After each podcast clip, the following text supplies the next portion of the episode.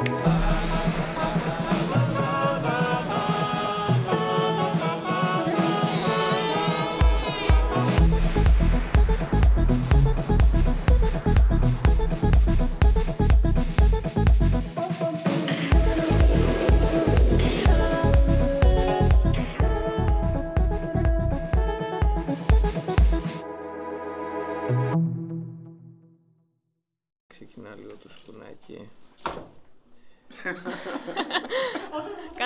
Καλά ξεκινήσαμε. Δεν αγχώνεσαι στη ζωή, όλα καλά. Καλημέρα σας, καλησπέρα σας, δεν ξέρω τι ώρα Γεια το σας. βλέπετε. Ε, σας καλωσορίζουμε σε ένα ακόμη επεισόδιο της δεύτερης σεζόν του ε, podcast του έκτου πλέον πανοράματος Will Fix in Post Again. Είμαι ο Παύλος, Will fix it in post και το. το again σε παρένθεση. Πρέπει να τα ξαναγράψουμε όλα τώρα. Ωραία. Ε, είμαι η Ιωάννα Και μαζί μας έχουμε καλεσμένους τον Δημήτρη Μανουσιάκη. Μανουσιάκη, ναι. και τον Αλέξη Αναστασιάδη. Ωραία. Σίγουρα η πρώτη μας απορία είναι πώς βρεθήκατε να κάνετε σινεμά ή και πώς βρεθήκατε στη σχολή. Αρχικά να σας ευχαριστήσουμε. Ε, εντάξει, η σχολή είναι μια έτσι λίγο παλιά ιστορία, 10 χρόνια πριν. Λίγο, ξέρεις, μάλλον λίγο τυχαία τότε. Δεν, δεν είναι ακριβώς σίγουρο το πώς ξεκινάει όλο αυτό. Ε, σίγουρα δεν υπήρχε ας πούμε, κάτι, ξέρεις, ε, κάποιο προηγούμενο ή οτιδήποτε τέτοιο. Αλλά νομίζω ήταν μια πολύ καλή φάση ας πούμε, όλο αυτό που έκατσε και πώς πώς ξεκίνησε. Τουλάχιστον αυτό για μένα σε σχέση με τον κινηματογράφο ας πούμε, και πώς πώς εγώ ξεκίνησα. Καλησπέρα και από μένα. Εμένα η ενασχόλησή μου με τον κινηματογράφο ήταν καθαρά από τύχη. Είχαμε μία μικρού μήκους με κάτι φίλους στα τέλη του 2015, στην οποία απλά είχα μία εμπλοκή χωρίς να έχω καμία προηγούμενη εμπειρία από κινηματογραφικά γυρίσματα. Δούλευα ως φίξερ το προηγούμενο διάστημα σε δημοσιογράφους, ξένους που ερχόντουσαν να πραγματοποιήσουν γυρίσματα στην Ελλάδα και ήταν τελείως ακαδημαϊκό και το background μου. Και κάπως έτσι ξεκίνησε η επαγγελματική ενασχόληση με το κομμάτι του κινηματογράφου. Άρα γενικότερα ας πούμε, η, δικιά σου, η δικιά σου ιστορία δεν είναι κάτι που κανείς που θα λέει ε, η, η κλισές σε εισαγωγικά να πω ότι «Α, μου άρεσε ο κινηματογράφος από παλιά και ήθελα να ασχοληθώ με αυτό, οπότε το σχεδίαζα κάπως να ασχοληθώ» είναι, έγινε απλά έτσι από το πουθενά σε εισαγωγικά να το πω έτσι. Τελείως, ναι, ναι, ναι. Το πτυχίο με μένα το πρώτο είναι στη, στα οικονομικά, μεταπτυχιακό στα οικονομικά, διδακτορικό το οποίο έκανα και άφησα ολοκλήρωτο και κινηματογράφος. Όχι, δεν ήταν δηλαδή διακαής πόθος, διακαή, Ναι. διακαής όνειρο. Τώρα, λέγοντας το αυτό, ας πούμε, θα, θα μου επιτρέψει η Ιωάννα να πάρω το λόγο γιατί σε έχουμε Βεβαίως. αναλογίσει λίγο. ε, λέγοντας το αυτό, τώρα μου γεννήθηκε λίγο η απορία, ας πούμε έτσι. Δηλαδή, ε, εσύ, όπως όπως είπες μόλις τώρα, μπήκες απευθείας στον επαγγελματικό κιόλας χώρο του κινηματογράφου. Κατά πόσο ήταν δύσκολο αυτό για εσένα που μέχρι, την, εκει- μέχρι εκείνη τη στιγμή ας πούμε, δεν έχεις καμία ε, Κατάρτιση. κατάρτιση και καμία, ρε παιδί μου, πιο βαθύτερη επαφή με τον κινηματογράφο. Είχε μια συνάφεια στο κομμάτι του, του fixing που έκανα το προηγούμενο, το προηγούμενο διάστημα που είχε στο κομμάτι της οργάνωσης, της υλοποίησης, του transportation όλο του δημοσιογράφου από την παραγωγή της πληροφορίας μέχρι την ολοκλήρωση και την υλοποίηση του project ε, όπου σε ένα κινηματογραφικό γύρισμα που ήταν μικρού μήκους βέβαια, δηλαδή τελείως άλλο το πλαίσιο από το δουλεύεις μια μεγάλου μήκους ή μια διαφήμιση ή ένα ξένο σερβις. Ήταν διαφορετικό σε όγκο, διαφορετικό σε, στην πληροφορία την οποία έχεις να διαχειριστείς και τα task τα οποία έχεις να κάνεις, αλλά το οποίο φαντάζομαι με μια στοιχειώδη αντίληψη σταδιακά σε έβαζε σε μια διαδικασία να το βρεις και να το υλοποιήσεις. Και άρα μπορούμε να πούμε ότι κάπως βρέθηκες εμ, στον κινηματογράφο μέσω της δουλειάς σου, το οποίο μου δίνει πάτημα να ρωτήσω πώς συναντήθηκαν οι δρόμοι σας, δηλαδή μέσω κάποιας δουλειάς ή τυχαία ανακαλύψατε ο ένας τον άλλον, έτσι. Πολύ ρομαντικά το έθεσα. Τυχαία θα έλεγα. Δηλαδή, εμένα η... εγώ είμαι από την Αθήνα, έχω μεγαλώσει στην Αθήνα. Δεν μπορούσα να διανοηθώ πώς είναι να μένεις εκτός Αθήνας. τα, τε- τα τέσσερα τελευταία χρόνια ζω στη Θεσσαλονίκη και μεταφερόμενος στη Θεσσαλονίκη υπήρχε η Artcat με την οποία είχα, ή τότε Artcat, με την οποία είχα κάποιες προσωπικές επαφές. Και μέσω της Artcat γνώρισα τον το Δημήτρη που δουλεύαμε μαζί σαν συνεργάτες και καταλήξαμε μετά να είμαστε η μετεξέλιξη της Artcat, το- η Φρενέλ. Ωραία. Ε, και κάτι, κάτι ακόμα πάνω σε αυτό, ας πούμε. Αναφέρεται, ε, ο- αναφέρεται συγκεκριμένα ότι είστε και οι δύο ε, εδρεύετε στη Θεσσαλονίκη.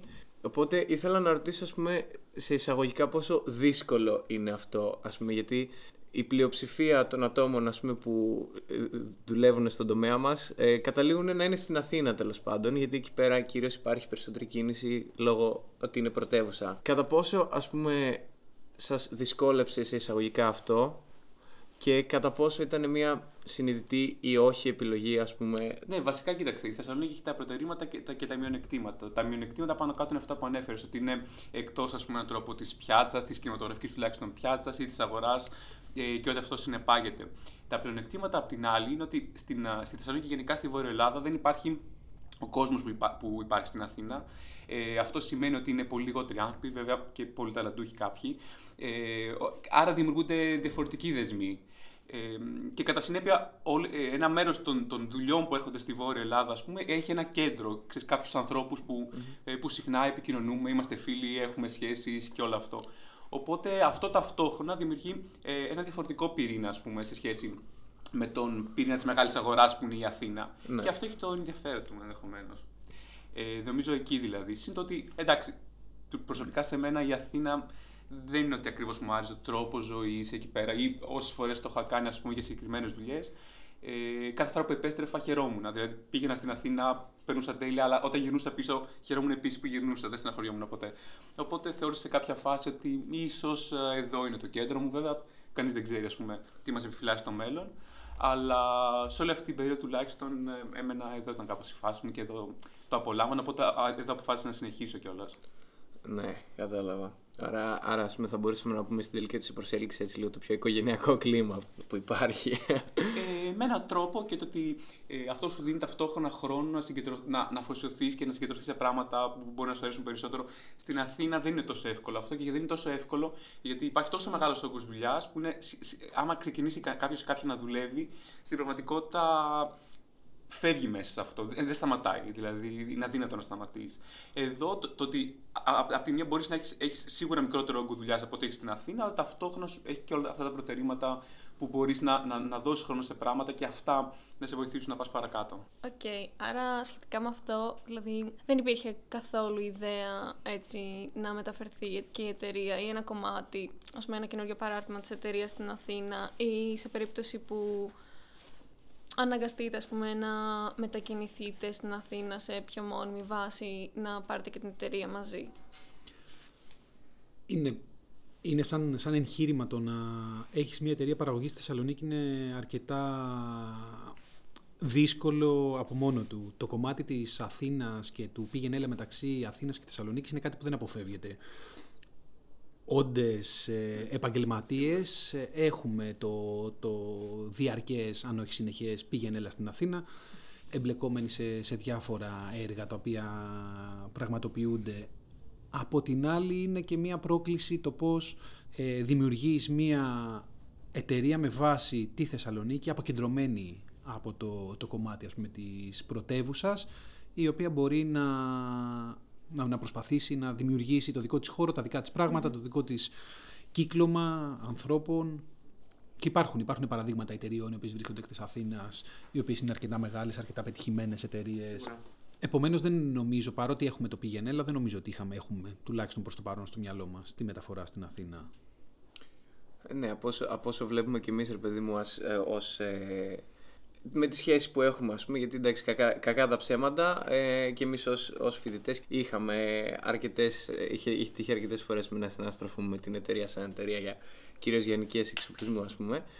Λειτουργεί καλά και εδώ, έχει καταφέρει να γίνει ένα, μια established εταιρεία είναι λίγο, θα λέγαμε, η go-to rental εταιρεία της Θεσσαλονίκης, αν θα μπορούσα να το θέσω ναι, έτσι. Ναι, σίγουρα έχει βοηθήσει πολλά άτομα από το τμήμα και φαντάζομαι και άτομα εκτός τμήματος που θα ήθελαν να ασχοληθούν με το αντικείμενο και έψαχναν άκρες για το να το δημιουργήσουν. Κοίταξε, σίγουρα, βασικά αυτή είναι και η προσέγγιση δική μας. Ενώ και εμείς έτσι ξεκινήσαμε, και ο Λέξ και εγώ και όλοι, και ο Ρέσ και ο Μιχάλης. Ε, ενώ, ξέρεις, όταν ξεκινήσαμε υπήρχαν άνθρωποι που μας βοηθούσαν και, και επαγγελματίες στη Θεσσαλονίκη και επαγγελματίες στην Αθήνα. Οπότε και επίσης όλο αυτό είναι πολύ πρόσφατο. Ε, ξέρω, δεν έχει ούτε μια δεκαετία, ας πούμε, για τους περισσότερους mm. από εμάς. Ε, οπότε, ξέρεις, αυτή είναι, αυτή, νομίζω εκεί είναι το ενδιαφέρον, το να μπαίνουν νέοι άνθρωποι, ταλαντούχοι άνθρωποι, να κάνουν πράγματα και αυτό νομίζω ε, συνολικά και αυτή πιστεύω είναι και η προσέγγιση μας, ε, μπορεί να μας ανεβάσει όλους, όλους και όλες, σαν σύνολο πλέον. το να υπάρχουν καλοί άνθρωποι που κάνουν καλά τη δουλειά τους και ξέρεις, όλο αυτό λειτουργεί σαν, σαν ένα σύστημα ενιαίο πλέον και όχι ανταγωνιστικά. Που είναι πολύ βασικό. Είναι όπως είπαμε και όπως έχουμε πει βασικά και όπως γνωρίζουμε, είστε εκτός από εταιρεία παραγωγής, είστε και εταιρεία rental, όπως ανέφερα και προλίγο. Ε, πράγμα που σημαίνει ότι υπάρχει ε, πλήρης κινηματογραφικός εξοπλισμός και σε, σε μεγάλο όγκο. Τώρα μου γεννήθηκε μια πορεία ας πούμε, μια, μέσα, από, μέσα από αυτή τη σκέψη ε, του κατά πόσο δύσκολο είναι τουλάχιστον να αρχίσει ένα τέτοιο εγχείρημα. Γιατί μιλώντας, μιλάμε τώρα για μπορεί και εκατοντάδες χιλιάδες ευρώ εξοπλισμού, οπότε φαντάζομαι θα υπήρχε μια δυσκολία στο ξεκίνημα της εταιρείας, έτσι. Δεν την έχουμε παρακολουθήσει και οι δύο την εταιρεία από το ξεκίνημά της. Δηλαδή, ουσιαστικά εγώ έχω μπει στην εταιρεία από το 18, ο Δημήτρης μπήκε από το 20 αν δεν κάνω λάθος. Δηλαδή είμαστε καινούριο σχήμα, έχουμε κάνει πρόσφατα μία αλλαγή. Φαντάζομαι ότι όταν θα ξεκίναγε το αρχικό σχήμα θα ήταν αντιμέτωπο με αυτού του τύπου τα ερωτήματα. Κομβικό στην όλη διαδικασία, ξεφεύγοντας από το κομμάτι παροχής μια υπηρεσία, ότι με μια εταιρεία παραγωγής που πραγματοποιώ παραγωγές, αλλά θέλοντας να ανοίξει και στο κομμάτι της ενοικίασης του εξοπλισμού, προϋποθέτει ένα αρχικό κεφάλαιο το οποίο φαντάζομαι ότι με κάποιο τρόπο βρέθηκε από κοινές δουλειές, από κοινή συνεισφορά των αρχικών μελών και κάπως αυτά σταδιακά συνέχισε να. Ναι, κατάλαβα. Οκ, okay, Παύλο, μου έχεις πάρει όλες τις ερωτήσεις. Ηρέμησε λίγο. ναι, ναι. και εγώ να κάνω κάποιες. ε, ναι, οκ, okay, θα φύγω λίγο από τον Παύλο. Ε, γενικά η θεματική του φετινού μας podcast είναι οι συνεργασίες Και εγώ θα ήθελα να ε, αναλύσουμε λίγο το πώς είναι οι συνεργασίες τόσο μέσα στην εταιρεία σε επαγγελματικό ας πούμε, επίπεδο που σχετίζονται με ε, ε, συνεργασίες δηλαδή με διαφημίσεις και τέτοια project και ε, συνεργασίες που έχετε ατομικά με άλλα, με άλλα άτομα που αφορούν ας πούμε, ταινίες Και ποια είναι η διαφορά ας πούμε, για σας τους ίδιους; Εμείς τώρα στο μεταξύ μας το κομμάτι της συνεργασίας που έχουμε σαν ε, συνάδελφοι μέσα σε μια εταιρεία παραγωγής εκκινεί από το κομμάτι του καταμερισμού εργασίας ότι ο καθένας έχει από ένα συγκεκριμένο πόστο και ασχολείται με, με ένα συγκεκριμένο αντικείμενο. Βέβαια, στην, στο μέγεθος που βρισκόμαστε αυτή τη στιγμή δεν είναι ότι αποφεύγονται οι εμπλοκές και σε άλλα αντικείμενα, αλλά προσπαθούμε κατά βάση να έχουμε κάποιες βασικές αρμοδιότητες και από εκεί και πέρα να, να βλέπουμε πού συντεριάζουμε. Τώρα, στο κομμάτι των εξωτερικών συνεργασιών, αφενός σαν εταιρεία παραγωγής έχουμε το πρώτο κομμάτι που είναι συνεργασίες με κάποια δημιουργικά γραφεία ε, μέσω των οποίων μας έρχονται παραγωγές κυρίως εμπορικές είτε, αυτή αφορά, είτε αυτές αφορούν δουλειές τηλεοπτικές είτε για social media ε, και έχουμε ένα άλλο κομμάτι συνεργασίας με σκηνοθέτες, DOPs ε, με τους οποίους ε, καταθέτουμε από κοινού προτάσεις για μικρού μήκους. Μέχρι στιγμής είμαστε στο μικρό, στο μικρό, στη μικρού μήκους. Δεν έχουμε πάει στη μεγάλου μήκους της μυθοπλασίας. Έχουμε κάνει ένα ντοκιμαντέρ ε, τεκμηρίωσης μεγάλου μήκους σαν συμπαραγωγή, ε, αλλά δεν έχουμε μπει ακόμα στο κομμάτι της μυθοπλασίας στη μεγάλου μήκους. Επομένως νομίζω ότι αυτό είναι το, το κομμάτι των συνεργασιών που έχουμε οι οποίες μπορεί να υπάρχει και ένα κομμάτι προσωπικής ε, σχέσης με όλους αυτούς τους εξωτερικούς συνεργάτες που μιλάμε, αλλά με, με αρκετούς έχουμε και ένα κομμάτι καθαρά επαγγελματικής σχέσης, αποκομμένο από το προσωπικό όσο μπορεί να αποκοπεί, αλλά δεν είναι προπόθεση και.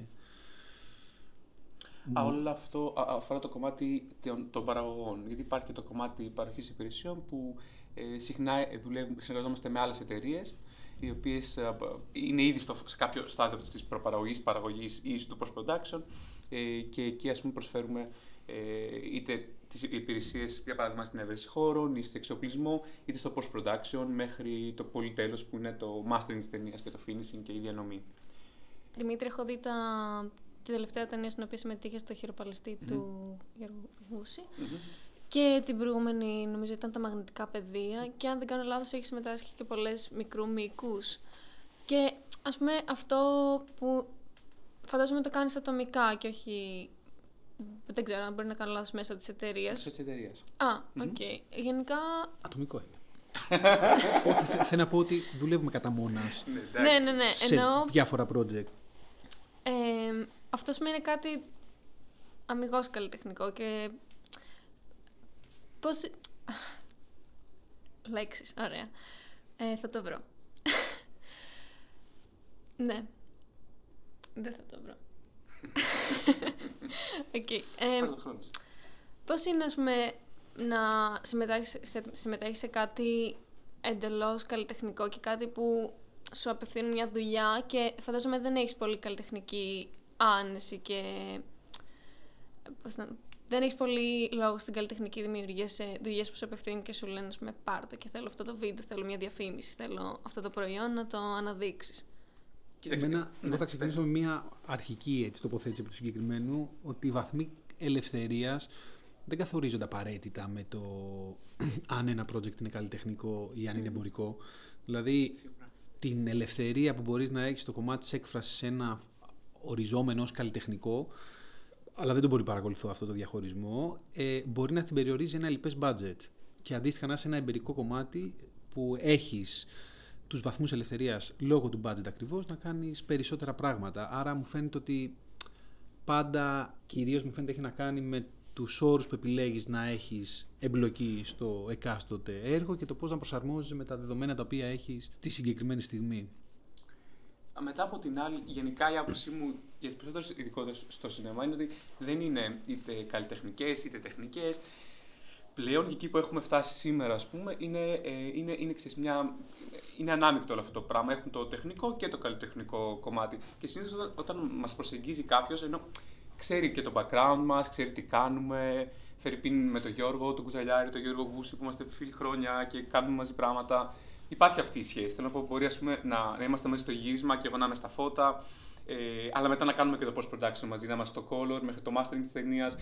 Θέλω να πω, τα, το καλλιτεχνικό κομμάτι με το τεχνικό κομμάτι, ξέρεις, το ένα μπαίνει συνέχεια μες στο άλλο και βγαίνει και το έχουμε και το αφήνουμε, ας πούμε, και, και αυτό δεν σταματάει ποτέ. Μμμ. Εντάξει, γιατί το έχω, ας πούμε εγώ τώρα ανοίγομαι έτσι Μμμ. και ψάχνω κομμάτια παραγωγής και το είχα έτσι πολύ στο μυαλό μου ότι πώς θα αντιδράσω αν μου απευθύνουν κάτι που μπορεί να με περιορίζει ή τους συνεργάτες μου και μπορεί να χρειαστεί να το διαχειριστούμε στο μέλλον, οπότε κάπως ξεκαθάρισε αυτό. Κοίτα, κατά τη γνώμη μου, σίγουρα με, αρχικά με ψυχραιμία πρέπει να δεις Ναι. αν σε ενδιαφέρει να το κάνεις και γιατί μπορεί να σε ενδιαφέρει. Και η απάντηση μπορεί να είναι όντως για, για ένα δημιουργικό challenge που μπορεί να έχεις ή για τα χρήματα. Να πεις ότι θα το κάνω γιατί αυτό σημαίνει αυτό, το άλλο, ξέρω οτιδήποτε. Ε, αλλά από εκεί και πέρα, στις πιο, στις πιο ουσιαστικές κάπως συνεργασίες, γιατί εντάξει όλα αυτά τα project θα έρχονται και θα φεύγουν και θα είναι... Αλλά οι δημιουργικές συνεργασίες και οι άνθρωποι που θα έχεις γύρω σου και θα δημιουργήσει ένα, ένα πυρήνα με έναν τρόπο, ε, νομίζω ότι αυτό δεν θα υπάρχει τόσο σαν ερώτημα. Νομίζω ότι θα μπορούσαμε να κάνουμε λίγο ένα hop, όχι hop back, λίγο ένα skip σε μια ε, κάπως άσχετη ερώτηση ε, και έτσι λίγο πιο επί προσωπικού ας πούμε. Όπως, όπως γνωρίζουμε ο κινηματογράφος έχει πολλές και διάφορες ειδικότητες. Ε, εγώ προσωπικά ασχολούμαι με τον ήχο, η Άννα όπως με την παραγωγή. Ε, μπροστά μας ένα, έχουμε σε ένα Δημήτρη που ανέφερε ότι σε- ασχολείσαι με το color και σε ένα Λέξη που ασχολείσαι με την παραγωγή και εσύ. Θα ήθελα να σας ρωτήσω ας πούμε πώς επιλέξατε να ασχοληθείτε εν τέλει με αυτές τις αρμοδιότητες; Εμένα φαντάζομαι ξεκινώντας, ναι, από μένα. Ήταν ότι σε πρώτο χρόνο δεν νομίζω ότι υπήρχαν και πολλές επιλογές. Δηλαδή το πώς μπορείς να βρεθείς ξαφνικά στην κάμερα ή στα φώτα ή στον ήχο από ένα τελείως διαφορετικό γνωσιακό πεδίο. Ναι. Ήταν εκ των πραγμάτων κάπως, τουλάχιστον σε πρώτο χρόνο, περιοριστικό ως προς τις πιθανές δυνατότητες που θα είχες. Από εκεί πέρα έχει το ενδιαφέρον της παραγωγή ή είσαι μέσα σε όλο αυτό, κάπως το, το βρίσκεις και το, το αναδιατάς ας πούμε ή το διαιρωτάσαι διαρκώς, αλλά σε μένα κάπως έτσι λειτουργήσε. Κοίτα, εγώ πριν, πριν, πριν από 10 χρόνια περίπου πήγα σχολή, πριν από 8 χρόνια ξεκίνησα να δουλεύω. Ξεκίνησα, ε, τότε νομίζω πολύ γρήγορα μπήκα στο κομμάτι κάπως της φωτογραφίας και αυτό ήταν το ε, ενδιαφέρον μου και δημιουργικά και ερευνητικά.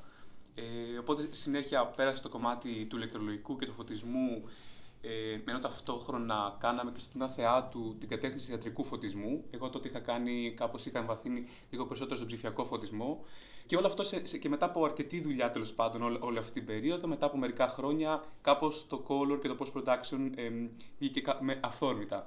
Ε, ήταν κάτι πραγματικά με ενδιαφέρει, περιηγούμε σε αυτό πέντε χρόνια. Αλλά όλο αυτό είχε, είχε, είχε μια λογική συνέχεια με έναν τρόπο ε, και ήταν σημαντική φυσικά η εμπειρία του γυρίσματος στο post-production και η εμπειρία του post-production στο γύρισμα ως Φερρυπίν DAT ή όπως ε, για παράδειγμα χτίζουμε ένα, το look ε, μιας ταινίας, ξεκινώντας από την προπαραγωγή, τι γίνεται σε όλο το κομμάτι της παραγωγής και πώς φτάνει όλο αυτό στο post-production. Οπότε όλα, όλα αυτά τα κομμάτια, όλα αυτά τα νήματα με έναν τρόπο, κάπως το ένα πάλι έμπαινε μέσα στο άλλο και δημιουργούσε όλο αυτό το. Τέλος πάντων, δημιουργούσε αυτό που έχουμε σήμερα. Mm-hmm. Ναι, με αυτό που είπες κάπως έτσι, μπορεί να γίνεται τέλος πάντων η απομυθοποίηση του, λίγο του post και να δίνεις να καταλάβουμε ότι πάντα όσο μακριά και να είναι το ένα από το άλλο, πάντα το post-production έχει, έχει, συνδέεται με το pre-production ας πούμε. Κοίταξε, στην πραγματικότητα πάνε μαζί. Ε, το, ότι έχουμε, το ότι αναφέρουμε γενικά και σχολή προφανώς το λένε κτλ.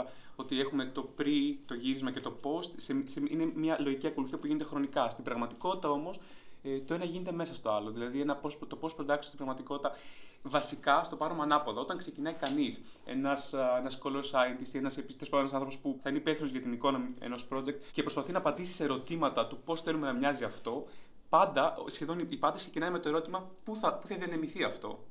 Οπότε και, όλο αυτό μιλάμε τώρα στην προπαραγωγή, στην πολύ αρχή της προπαραγωγής. Το ερώτημα λοιπόν είναι ε, πού θα διανεμηθεί και σιγά σιγά να πάρουμε τα βήματα προς τα πίσω, προς τα πίσω, προς τα πισω για να φτάσουμε στην, προ, στην προπαραγωγή. Οπότε έχοντας κάνει όλες αυτές τις αντίστροφες ερωτήσεις, φτάνουμε στην αρχή.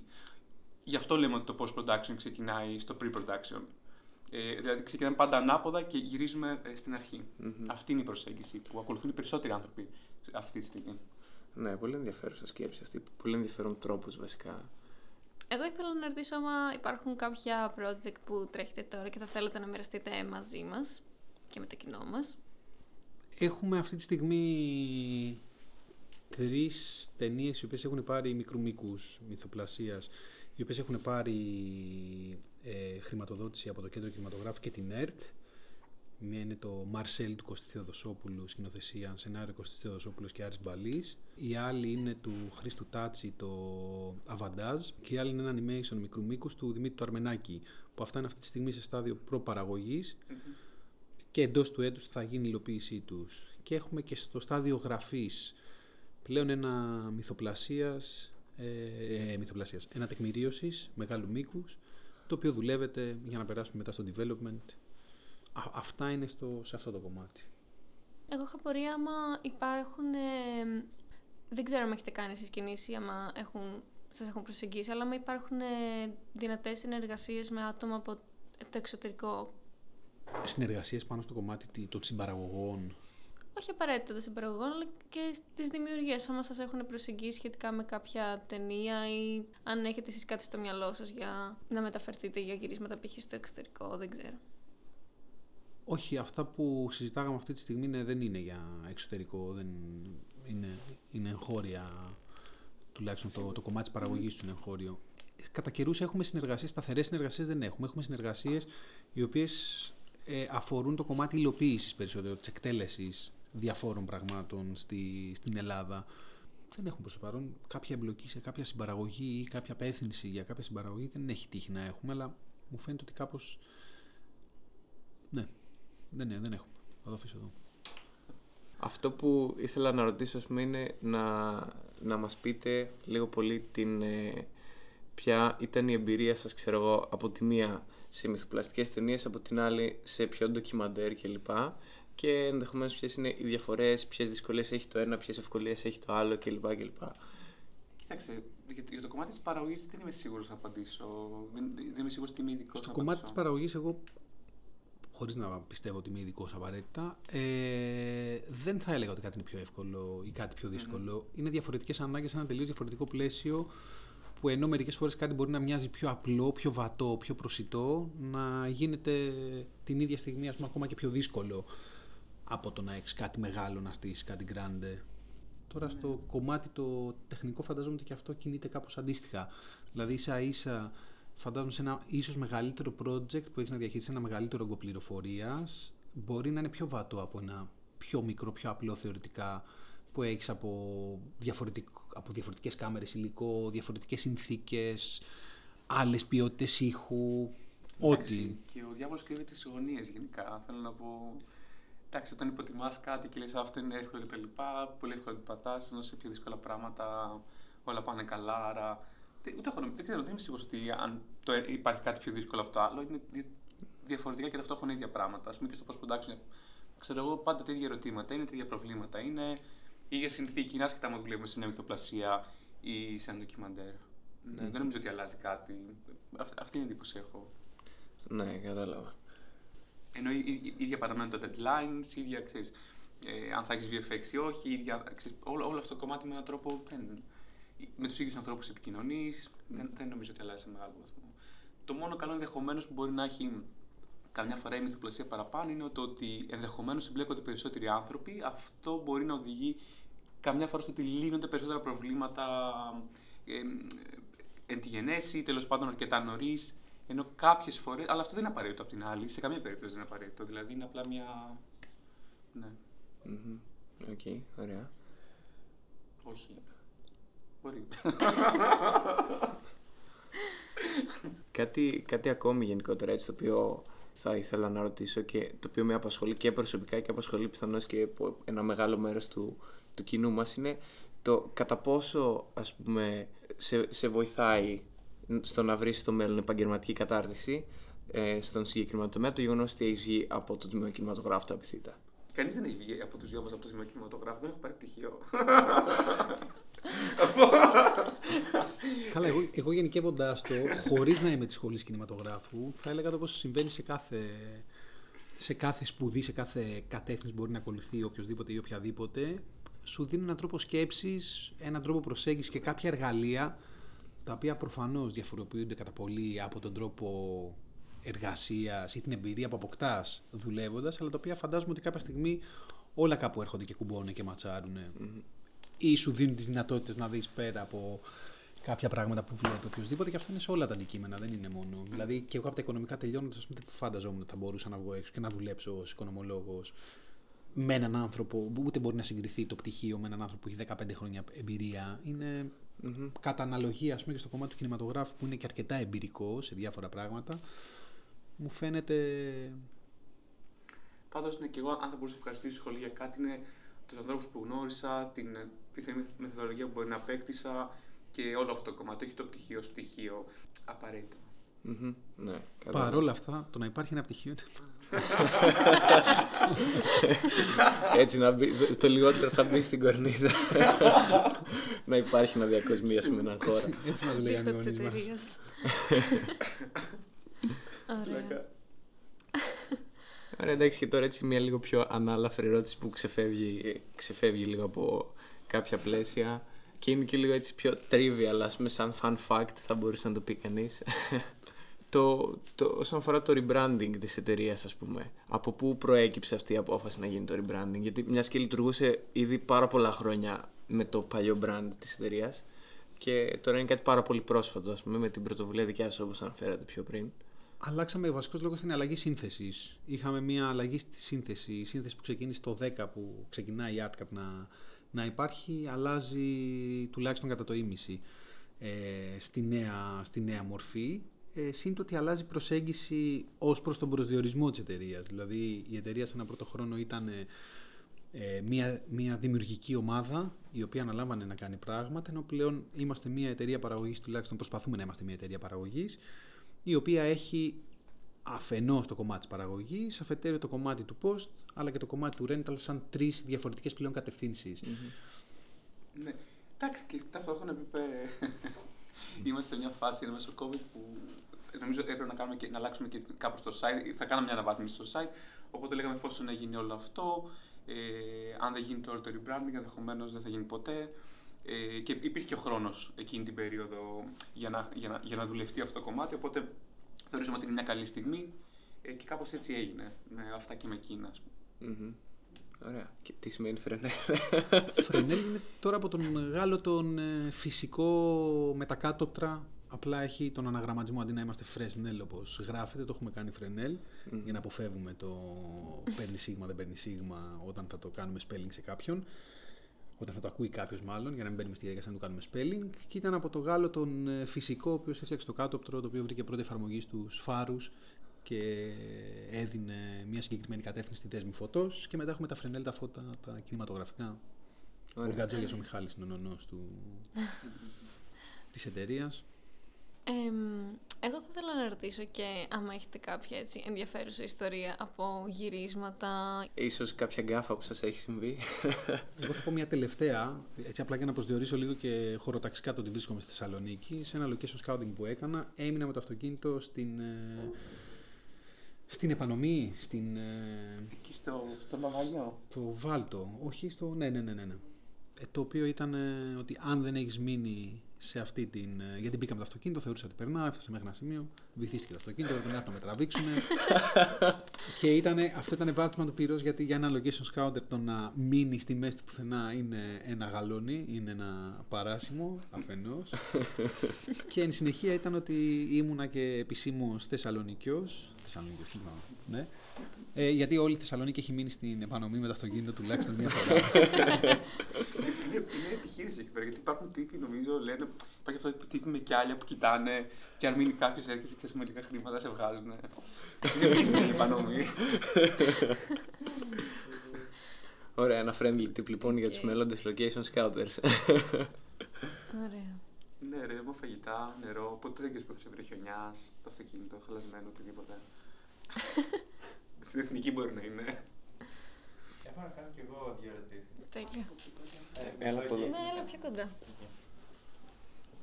Το ένα είναι. Να, να κάτσε εδώ, δεν ξέρω. Μάσκα, για να ακούγεσαι.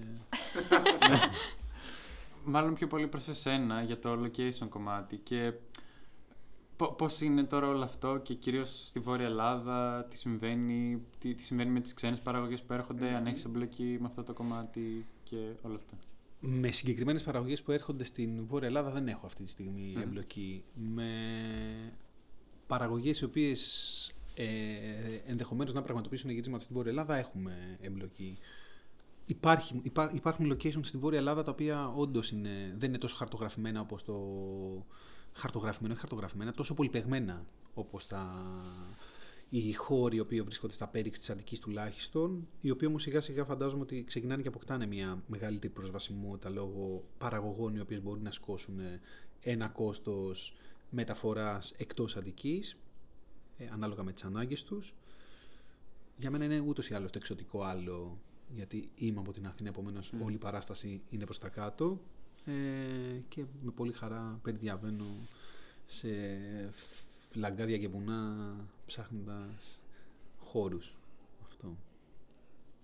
Σαν Φρενέλ έχετε, κάνετε κάποιο ε, database, κάποια χαρτογράφηση, κάποιο... Έχουμε μία βάση δεδομένων, αλλά στο κομμάτι του location δουλεύουμε με κάτι συνεργάτες στην Αθήνα, τη, τους Λοκατόπια, ε, έτσι, ένα μεγάλο γραφείο σε διαφήμιση και κινηματογράφο ε, και Κάπως αυτά είναι στην κοινωνία δοχεία mm-hmm. στο κομμάτι του, του location. Δεν είναι μόνο mm. ότι στείλουμε εμείς κάτι μόνο δικό μας, είναι σε μια συνάρτηση. Εγώ το Q&A μου το μικρό το τελείωσα. Δεν θυμάμαι πώς κάνουμε κλείσιμο, Στέφανε. Που μπορούμε να του βρούμε πρώτα απ' όλα; Ε, ξέρω εγώ αυτό ήταν το επεισόδιο. Okay, ναι. Πρώτα, πρώτα, ναι. Νομίζω κάπου εδώ τελειώνει η κουβέντα. Ναι. Ε, ε, δεν ξέρω αν θα θέλετε να προσθέσετε κάποιο link ή κάτι για, τα, για όσους μας ακούνε. Σίγουρα μπορείτε να, βρείτε, να μας βρείτε στα social media, ε, ως Φρενέλ ε, ή να περάσετε στο γραφείο μας, στην Κωστή Παλαβά. Τέλεια. Και frenel.gr είναι στη σελίδα μας που υπάρχει, υπάρχει υλικό από τις δουλειές μας. Ε, ευχαριστούμε πολύ. Αυτό ήταν το επεισόδιό μας με τους Δημήτρη Μανουσιάκη και Αλέξη Αναστασιάδη. Σας ευχαριστούμε πάρα πολύ. Και εγώ σας ευχαριστώ.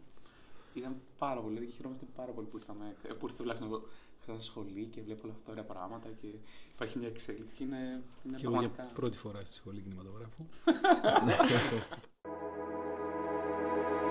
Thank you.